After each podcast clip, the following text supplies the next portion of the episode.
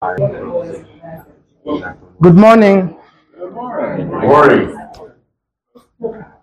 Oh, it looks like some people didn't hear me. Good morning. Good morning. Right. Uh, let's pray briefly and then we can begin proceedings. Our gracious Heavenly Father, what a blessing it is to find our places before your throne of grace. Father, we know that we are sinners through and through, saved by grace um, through the great work of Christ at Calvary. Father, as we look into your word, come and dwell amongst us, come and illuminate our understanding. Help us, O God, to behold wondrous things out of thy law. We pray in Jesus' name. Amen. Right, so uh, today, by God's grace, we would bring the curtain down on our study in First Timothy. Hopefully, uh, we are left with just uh, verses 17 to 21 of chapter 6. Uh, just let's recap what we've done so far. Uh, we've been looking at this great book, and this book is really essential for our times because we are li- living at a time where the doctrine, I mean, uh, the gospel is under attack. I mean, there are churches that are open are teaching all kinds of things, which is not the gospel. And so, in that sense, First, Second Timothy is a great book to study. And personally, uh, it's been a blessing because, you know, when you have the chance to teach, it helps you to study more than you would normally do if you are not teaching. So it's been a blessing for me. And um, just talking to a few people, it's also been a blessing. So um, Timothy was a young man, uh, saved. Uh, he had godly parents. Uh, we, we don't know much about his father, but we it looks like probably he died quite early. So he was raised by his grandmother and uh, his mother. They taught him, they grounded him in the scriptures. Later on, he met the apostle Paul, and Paul left him. But when Paul came back, he was well spoken of by the brethren in Lystra and Iconium. And so Paul took Timothy along on several missionary journeys. In fact, if you want to be critical and then think about the individuals who really served the apostle Paul and helped him, you know, carry out the gospel. I mean, carry the gospel to many places. Timothy was one of the trusted people. And as we'll see in Second Timothy, you know, if you can tell somebody to come before winter, okay, uh, that tells you that the person is really a close friend because Paul was under so much stress after being in jail and all of that. But he trusted Timothy to bring his books, to bring his clothes and things like that. So that's one of his helpers. And uh, we told that by tradition, Timothy lived up to about 70 years and he was martyred uh, in Ephesus by the idolaters. And so he died just like his masters, all right? But he has so much to teach us. I mean, first, those of, us- those of us who are parents, those of us involved in children's ministry, you know, when you get children involved in the things of God, you will never know, you can never imagine the extent to which they will take the gospel years to come. So personally, Timothy is an example for all of us. And as a person who was in Awana, I can testify, you know, Second Timothy 2.15 is the Awana theme verse. Study to show yourself approved unto God, a workman that needed not to be ashamed, rightly dividing the word of truth. So you need to know the truth. And how do you know that? It's about, you have to cultivate that habit, all right? So Tim, uh, Timothy was Paul's protege. And um, straight away, when you read the book, he focuses on doctrine, chapter 1, especially the gospel. What is the gospel? We are sinners headed for hell by choice and practice. And God, through the work of Christ, has drawn us to himself. Anyone who trusts the Lord would be saved. Whosoever calls upon the Lord will be saved. And I hope every one of us, I pray every one of us has come to that salvation experience. And as you've gone through that, you can see the hand of God di- guiding you, directing you, and all of that. So Paul addresses Timothy with this very important phrase, O man of God. O man of God. All right. This is a pastoral epistle, but Okay, it applies to all of us. So let me ask you this morning. Can you are you comfortable when you are described as a man of God, a woman of God? You are not a pastor, but would you be comfortable if you are described as a man of God, a woman of God? I want to hear a few responses. Are you comfortable being described as a man of God, a woman of God? Yes, ma'am. Yeah. You'll be honored? Okay. Are you comfortable with that phrase? A man of God. But yes, Pastor. Yeah, I'll confess that like part of me is and part of me isn't. Like I know I'm righteous in Christ, Yeah. But at the same time I also know how sinful I am. So how far I've got to go. So I, I know that theologically, yes, you know, we're saints in Christ, and um, but at the same time, like there have been occasions. I'm thinking particularly as a chaplain in the Navy, somebody will be like, "Oh, he's our man of God." if you only knew. but at the same time, like this is where I got to walk by faith and not by sight. But yes, I am righteous in Jesus, even though I don't always feel like it. Yeah, it's it's it's it's one of those phrases that causes you to really look at your life. Because if you are a man of God, then the stakes are really high. All right. It's just like, you know, when you are called a Christian, see, a lot of people are not comfortable being given that term. You see, but when somebody, oh, he's a Christian, okay, he should speak volumes. He's been with Jesus. All right. So Paul uses this term quite uh, a lot in the book, and he charges uh, Timothy to be to uphold the truth. Yes, ma'am. I, I think the thing about it is that it, it's very, like, you feel very happy that somebody would think that you're, that would see God in your life, and Mhm. it's also, you feel like a responsibility there that is kind of a little scary. Mhm. You know, I guess that's probably what's kind of like, a- it's kind of like a fine line. Yeah. You know, in the book of Acts, we are told that when they met, I mean, the Sanhedrin met the apostles, they realize that they've been with Jesus. So your speech, your conduct, your the way you organize yourself, people should see that you've been with Christ. All right. So we'll read from verses 11 to 21. We've done 11 to 16. I'll briefly go. I want this to be like a kind of a revision test class. So I I'm going to ask some questions uh, based on our discussions uh, we've had in previous weeks, uh, especially verses 11 to 16. So, Chris, would you read 11 to 21 for us? But our, our focus is going to be on 17 to 21, but we'll read from verse 11 for context. First, uh, First Timothy Mhm. chapter six, verse eleven. But as for you, O man of God, flee these things. Pursue righteousness, godliness, faith, love, steadfastness, gentleness. Fight the good fight of faith. Take hold of the eternal life in which you were called, about which you made good confession in the presence of many witnesses. I charge you in the presence of God who gives life to all things and of Christ Jesus, who in his testimony before Pontius Pilate made the good confession, to keep the commandment unstained and free, free from reproach until the appearing of our Lord Jesus Christ, which he will display at the proper time. He who is blessed and only sovereign, the King of kings and Lord of lords, who alone has immortality, who dwells in unapproachable light, whom no one has ever seen or can see. To him be honor and eternal dominion. Amen. As for the rich in this present age, charge them not to be haughty, nor to set their hopes on the uncertainty of riches, but on God, who richly provides us with everything to enjoy. They are to do good, to be rich in good works, to be generous and ready to share, thus storing up treasure for themselves as a good foundation for the future, so that they may take hold of that which is true life. O Timothy, guard the deposit entrusted to you. Avoid the irreverent babble and contradiction of what is falsely called knowledge. For by professing it, some have swerved from the faith. Grace be with you. Amen. Uh, just a quick um, observation. Look at verse 20, the first. Oh, Timothy. What do you think is going through Paul's mind as he's talking about this? Oh, Timothy.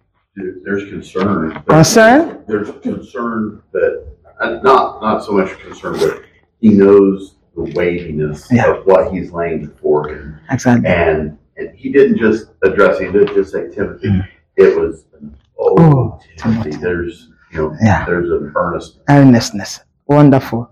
And love. And love. I love. Yeah. love.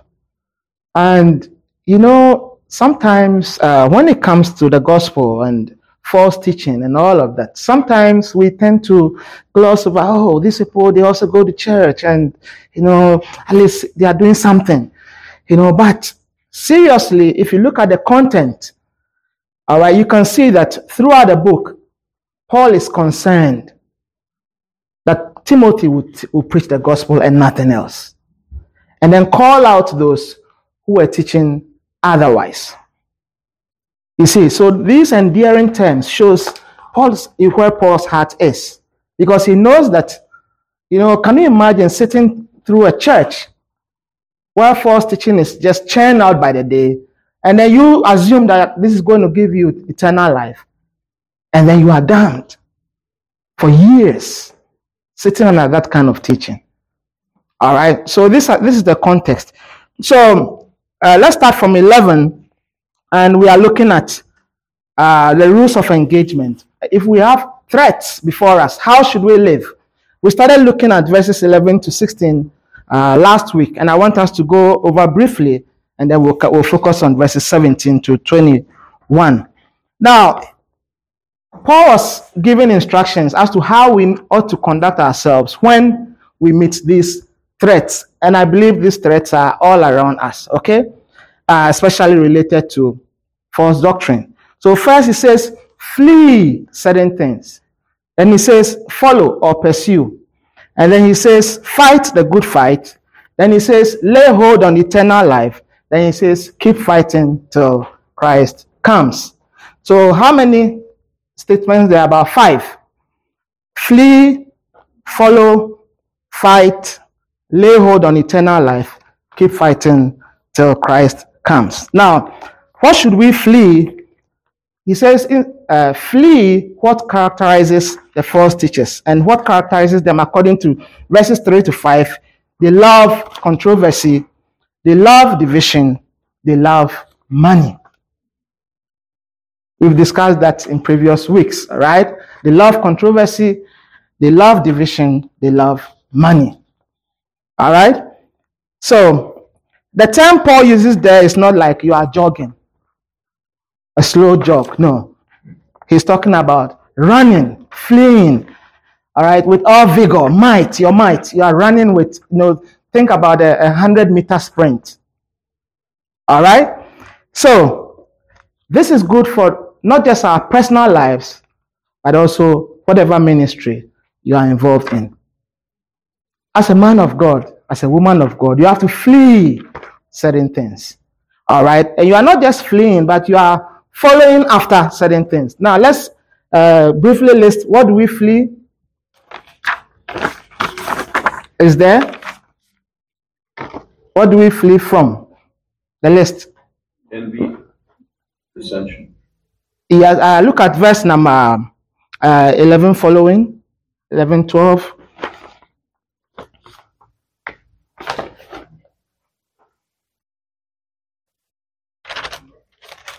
Is anybody there? It says flee these things. Uh-huh. Yes, that these things are the ones mentioned earlier on. Yes, before. So you are right. Yes, you are right. The dissensions, the uh, controversies, and then the love of money, which we discussed at length previous. So you are right, uh, Mark. Sorry about that. All right. Now, let me ask you, um, and then you need to follow after certain things, right? What do we follow according to the list? Righteousness, Uh huh. godliness, Uh huh. faith. Faith. Okay. Now, let me ask you, what does it mean to aim at or pursue righteousness, godliness, faith, endurance? How do we do that practically? How do we do that practically? Stay in the word. Stay in the word, yes. What else? Stay around God's. Stay around God's people, yes. Anymore? All right. We call Pastor. Uh, well, several of those are also the fruit of the Spirit, Mhm. Galatians 5. So Mhm. I would assume that you know, by walking in the Spirit, Mhm. this would also be just sort of born. You know, and- Yes. You know, we've been talking about the means of grace. The reformers use that term a lot. If you want to grow in grace and in the knowledge of God and of, of our Lord and Savior Jesus Christ, you need to go through the means of grace. And what are the means of grace? What are the means of grace that God has revealed to us in His Word? Fellowshipping around with God's people, prayer life, both personal and public, all right, corporate prayer, uh, reading the Bible, all right, uh, yes, ma'am. Serving.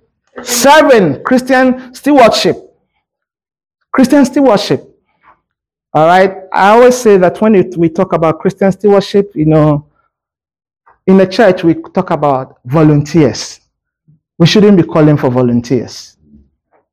It should be normal practice to serve. It should be part of us. If you are saved, I mean, look at the Apostle Paul. What would you have me to do when Christ met him? The first question that he is, What would you have me to do? So I believe you have asked yourself that question. What would Christ have you to do in the local church? All right. You shouldn't be calling for volunteers. I, it's a personal conviction. I don't think you just have to be observant and then see where there's a gap in the church and step in with your strengths, with your talents, with your skills, with your resources, and all of that. And that you don't need to be a preacher or a missionary. No. All right. So this is how we grow. But uh, you know, uh, one person was talking about Christian ministry these days, and says that these days people date the church. You understand what he means? People dating the church? Don't commit. no commitment.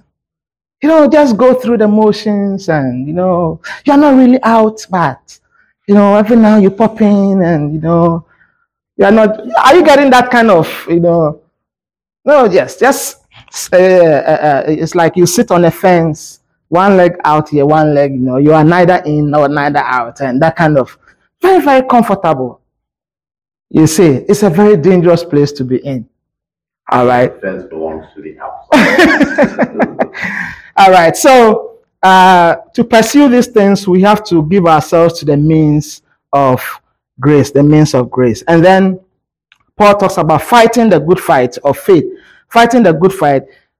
Here, the faith means the essentials of the Christian faith or Christian doctrine, the essentials. And so uh, Paul uses this uh, wrestling term, okay, um, uh, grab, lay hold on eternal life. But what are some of the essentials of the Christian faith? Let's briefly mention them when we talk about the essentials of the Christian faith. What do we mean? All right, we mean prayer, yes, but the essentials we mean Yes, regeneration, okay, justification, all right. These days you can't even talk about gender and sexuality. It's mixed all over the place. We don't even know who a woman is or who a man is. We do. you know, you can talk about that. I mean, male and female made he them. Male and female. All right? So it has become a concern for today. All right? And all of that. But we really, the essential I was talking about our Christ, how we can come to know the Lord. You can't go wrong with that. You can't go wrong. All right? Salvation is by grace through faith. So he moves on and he says, earnestly contend for the faith. So it's not something that you can kind of uh, lazy about with it. No. Earnestly contend for the faith. And Paul uses the term lay hold on eternal life. Grab is like a wrestling term. If you watch wrestling, how a wrestler grabs the opponent. Those are some of the terms being used here. All right. And what does it mean to lay hold on eternal life? Practically, how do you lay hold on eternal life? We discussed it uh, a week ago or so.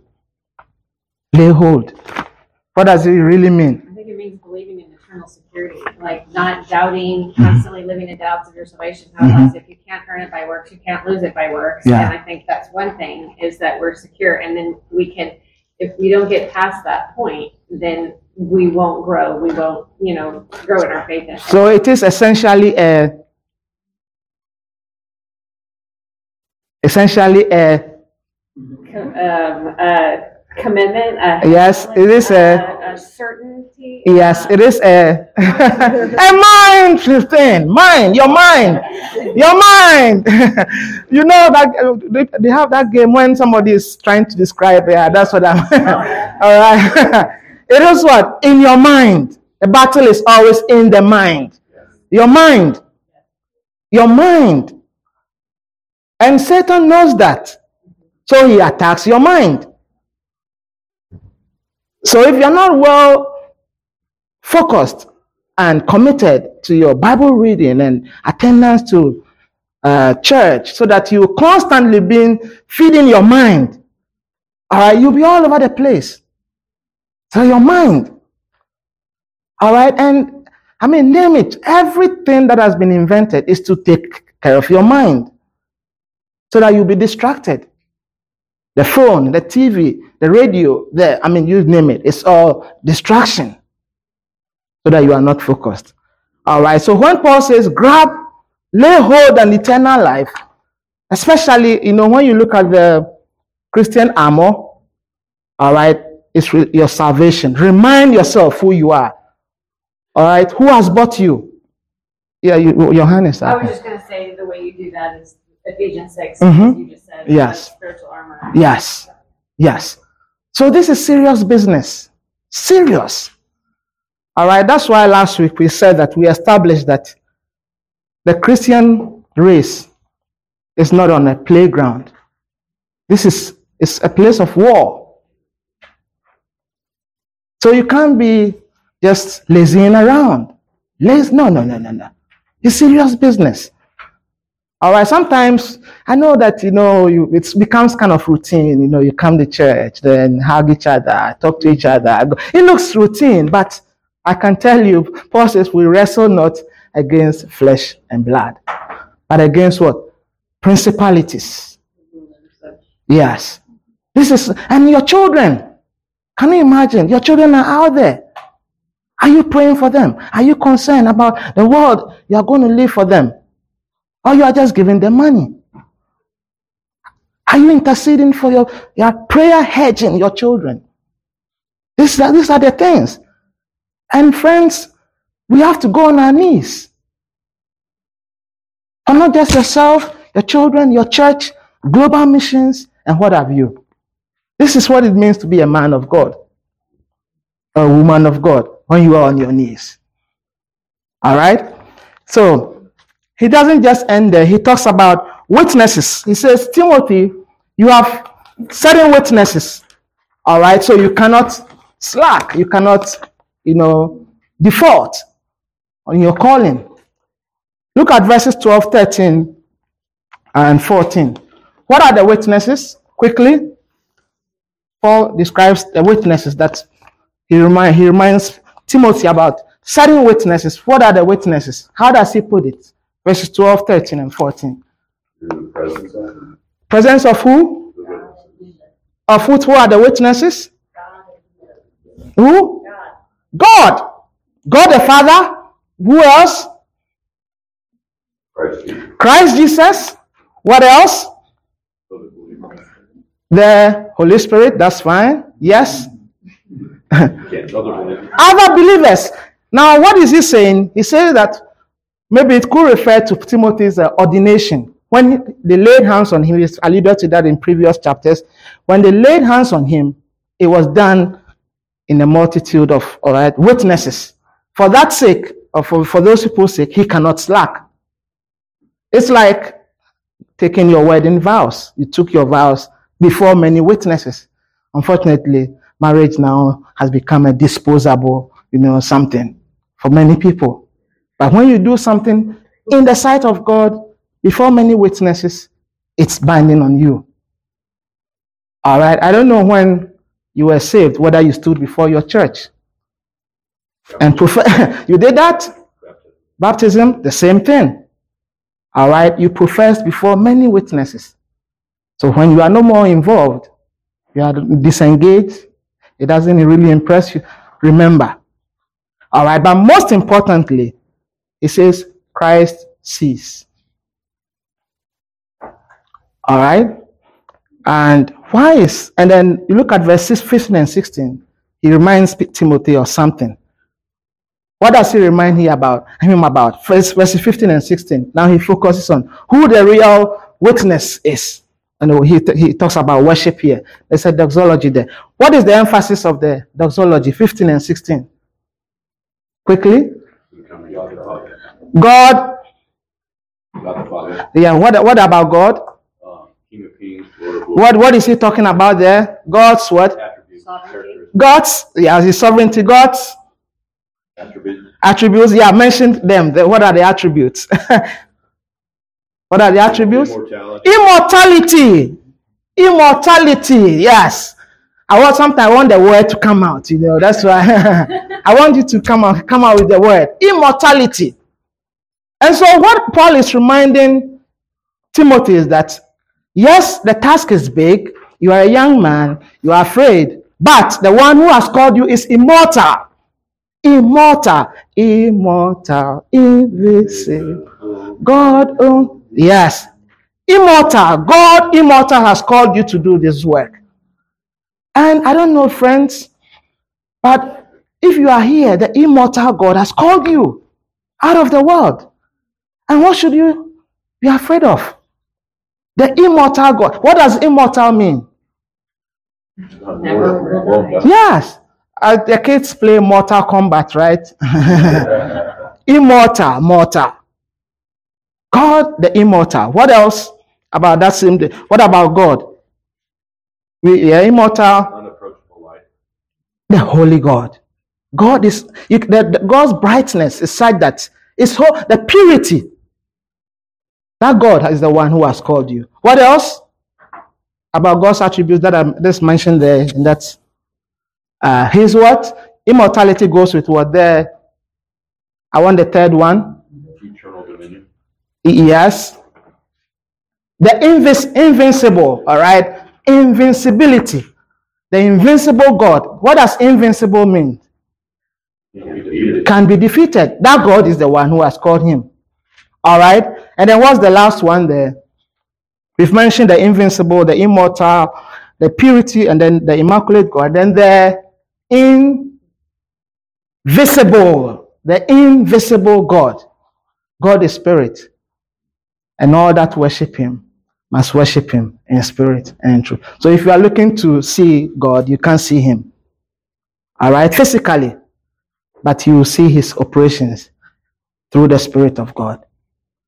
So, right in these verses, we've seen God's attributes, his immortality, his invincibility, um, um, his um, purity, and all of that. So, all that Paul is saying here is this Timothy, you serve a big God. You serve a big God. And even though the task is difficult, you belong to God. Remember what He has given you. All right. And there are so many things that we can learn from this. This morning, I don't know what is on your heart. Once you're a human being, there's something weighing on you. Maybe a job that you are concerned about, your family. Maybe you are looking up to God to do something. But have you considered how big God is? All right? Is your God big? Now, these days, people don't regard God as anything, unfortunately. But when we come to worship, we have become, we've come before the great I am. All right? So, Paul reminds Timothy that no, the, cha- the, the, the, task is, the task is difficult, but you serve the immortal God, the invincible God, the pure, uh, the purest God, all right, and all of that, right? So let's focus on the first verses 17 to 21, and then here we focus on the ultimate investment, okay? And so he comes back to a theme of wealth in this present age. People who are rich. Now, previously, he's talked about those who desire to be rich in verse 9 earlier on. Now he's talking about those who are rich in the present. What is the difference? First, verse 9, he said, those who desire to be rich. Now he's saying those who are rich. What is the difference? Where your treasure is. Yes. Whether your treasure's on earth and you're focused on greed and accumulating, massing wealth here, or you're building eternal treasure in heaven that where moth and rust won't destroy. Is that Yes. what you're talking about? Yes. But um, you realize that it means that there are some in the church who are, who are rich, right? We said that wealth is not really bad, but it is where your heart, your focus is. Already he said the love of money is the root of all evil. So, uh, what about the present age? It's a term that Paul uses a lot.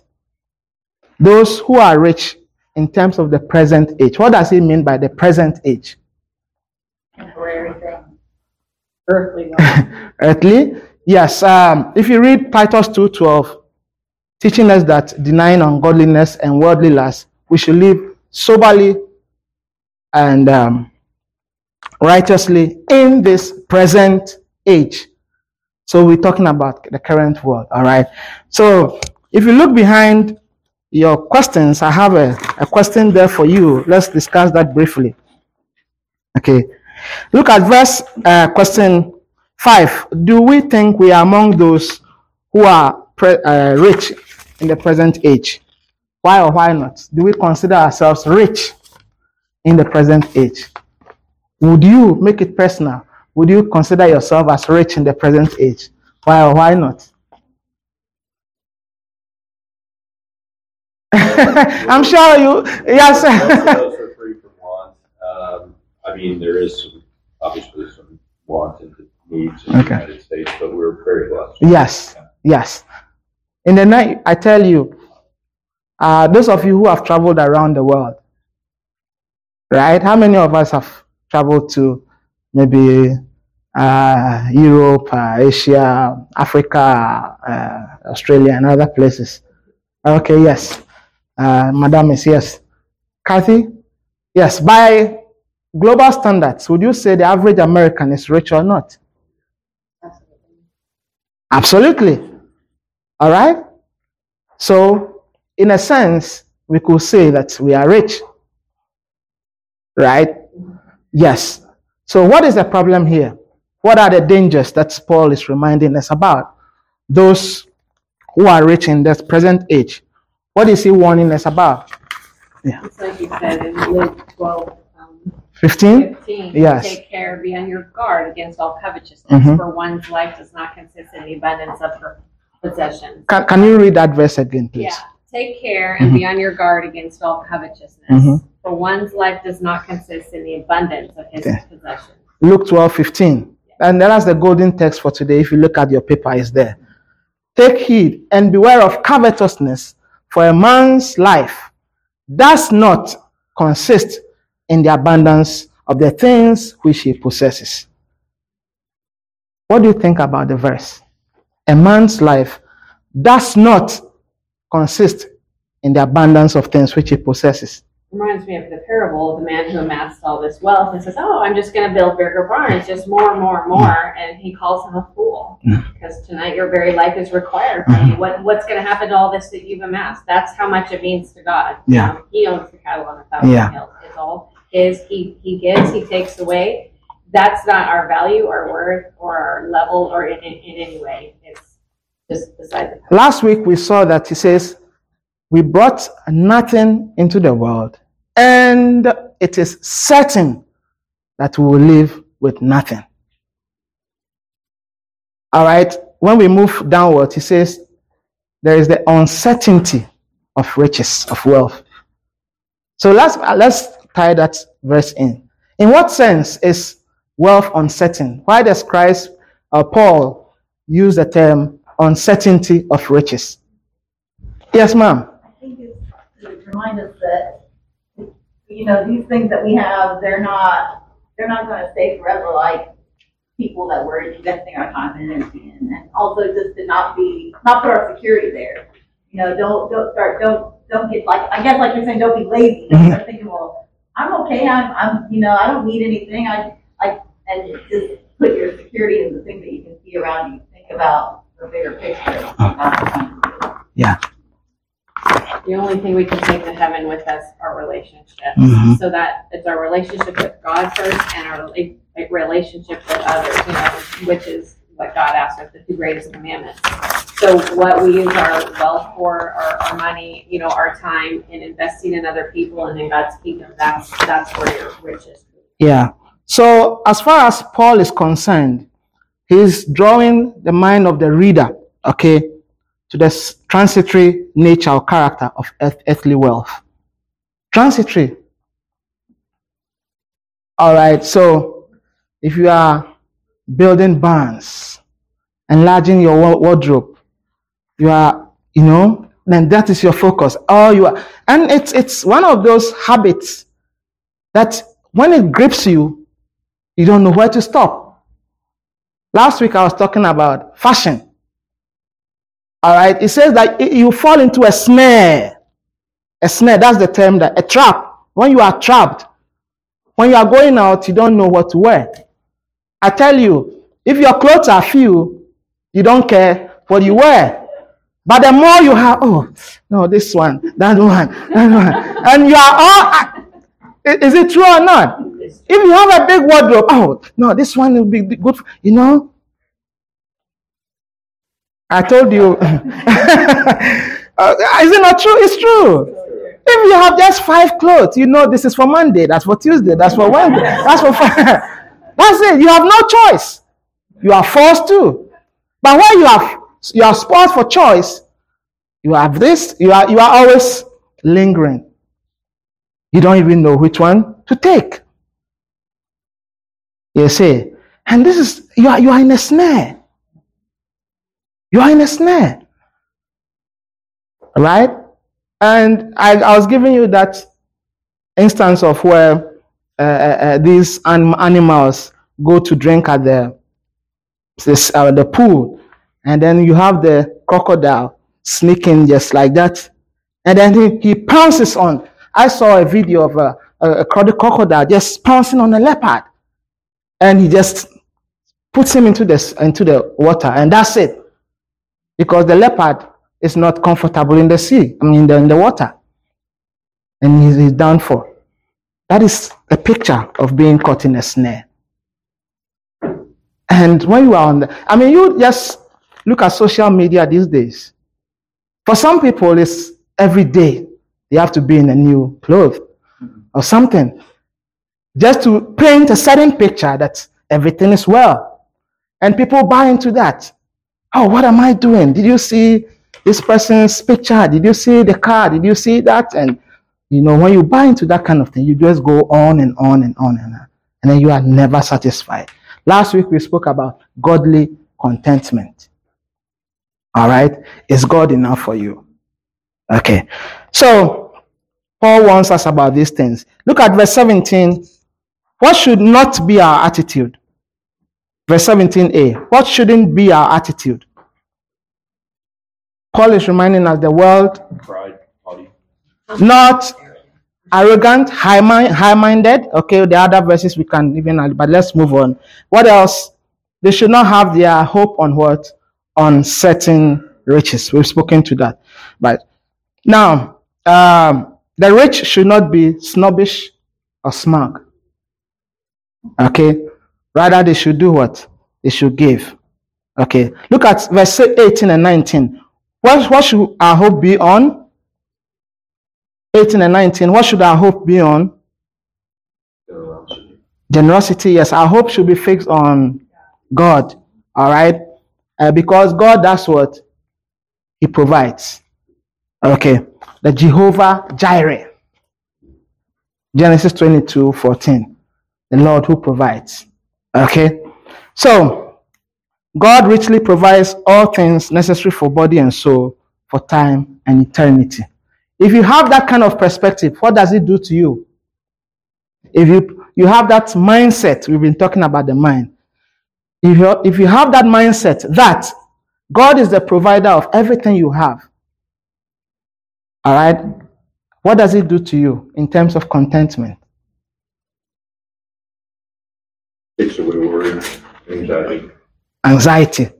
All right, Matthew 6, all right, seek ye first the kingdom of God and his righteousness, and all these things shall be. Not all things, all these things, the things that you need, God will make sure that you have them. Makes it easier to share with other people. Yes. When you realize that Mm-hmm. God gave it to you. Mm-hmm.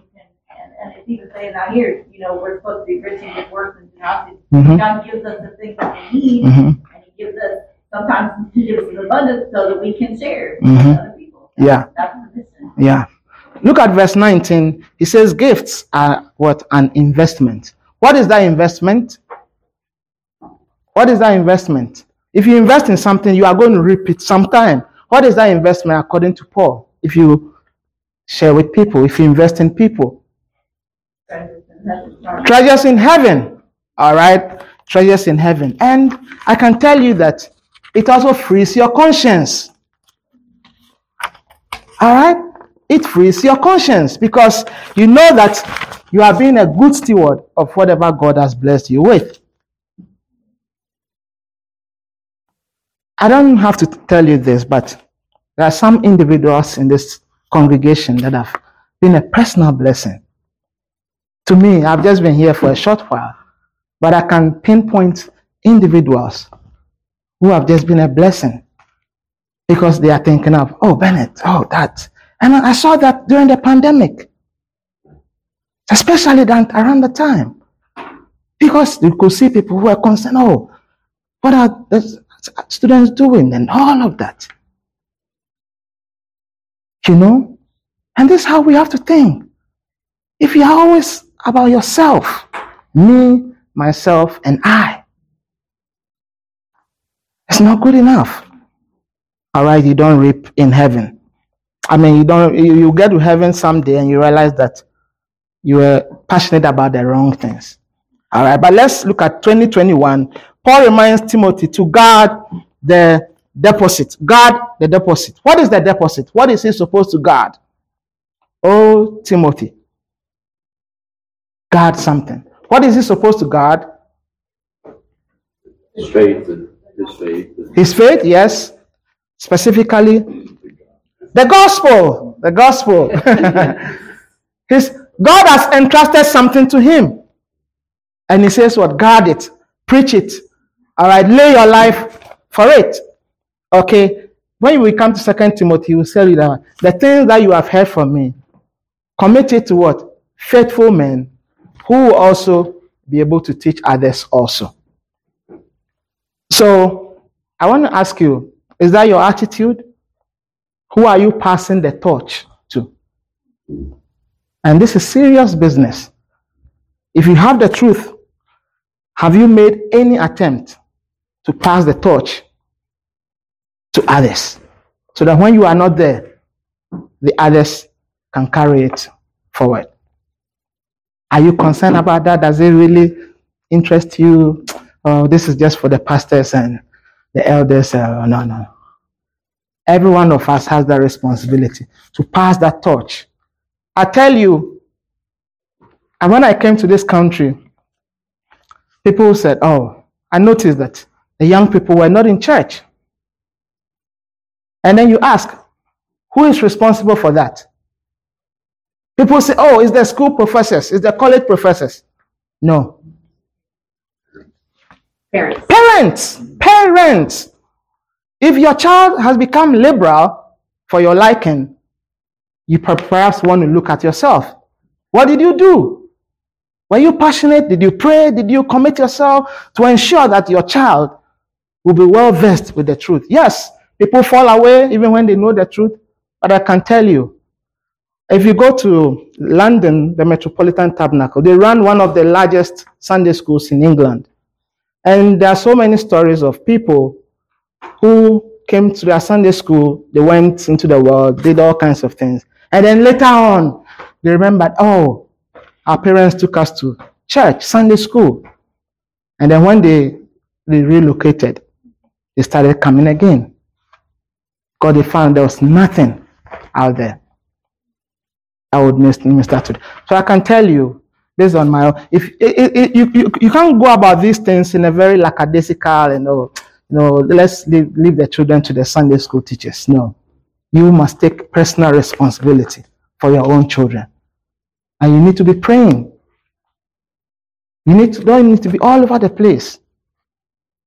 All right, because then later on, you'll be doing firefighting. You know, firefighting, any firefighter here will tell you is that's that's tough. when you have to fight fire, it's tough. All right. So in closing, Paul says that what is so-called knowledge, Timothy, withdraw yourself from that. And he says, Grace be to you. In fact, the grace be to you, here he used the, the term, it's a plural term, which means that Paul assumed that Paul is um, Timothy is going to what? Share the things that he has heard with many people. This is grace be to you all. All right. So let me just close with this. Um, what has really stood out for you in this study? And we are wrapping up here quickly. What has really stood out to you? The importance of, of guarding our doctrine. Guarding. Yes. All right. It's important because there are so many churches out there. Churches are dying. Uh, new churches are springing up. Uh, doctrine is all over the place, and people love entertainment and the place that will tickle their ear. I understand somebody came to our local church here and says, "Oh, the place is too dull," and went out. He doesn't like sound doctrine. He wants a place where, right, exhibitionism, entertainment. Anymore. What are you taking away from First Timothy? Yes, ma'am. Paul understood that what he was telling Timothy was hard, Yeah. but then he also tried to prepare him for that by reminding him that God, how big God is to provide for us Yeah. in the difficult things that he does. Amen. Yes, sir. It's the two books of the Bible that are just written to one person. You know, I mean, it applies to all of us, but it shows the importance of kind of individual relationships. Yes. Yes. You can't believe for somebody. Unfortunately, salvation is personal. It's personal. You can pray for people, but you cannot believe for the person. Parents wish they could believe for their children. They wish, but not. I mean, it, doesn't work that way. Uh, the soul that's in it, it shall die. All right? And I want to end with this. Remember when David fought Goliath? We are told that that ugly giant, as he stood on that mountain and taunted the people and taunted God, everybody was afraid. And then what happened? David comes onto the scene and he says, What? This giant, I can take him out. Because what? He believed in his big God. Whilst the whole nation who patronized the synagogue, who patronized the worship, who go through all the sacrifices, when it mattered most, they froze. He took a shepherd boy. He says that what I come to you in the name of the Lord of what? Hosts, whom you have what defied. All right. And he just took a sling. And victory was wrought. This is how we live our daily Christian battles of faith. How big is your God? Paul reminded Timothy that you serve the invincible God, the invisible God, all right? The immortal God.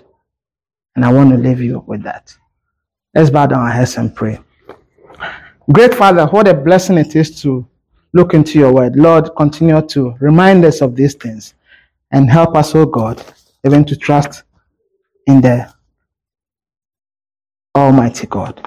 Bless our next stage of the next stage of our program, oh God. We pray in Jesus' name. Amen. All right, next week, Jay will continue from Second Timothy. All right, so come in.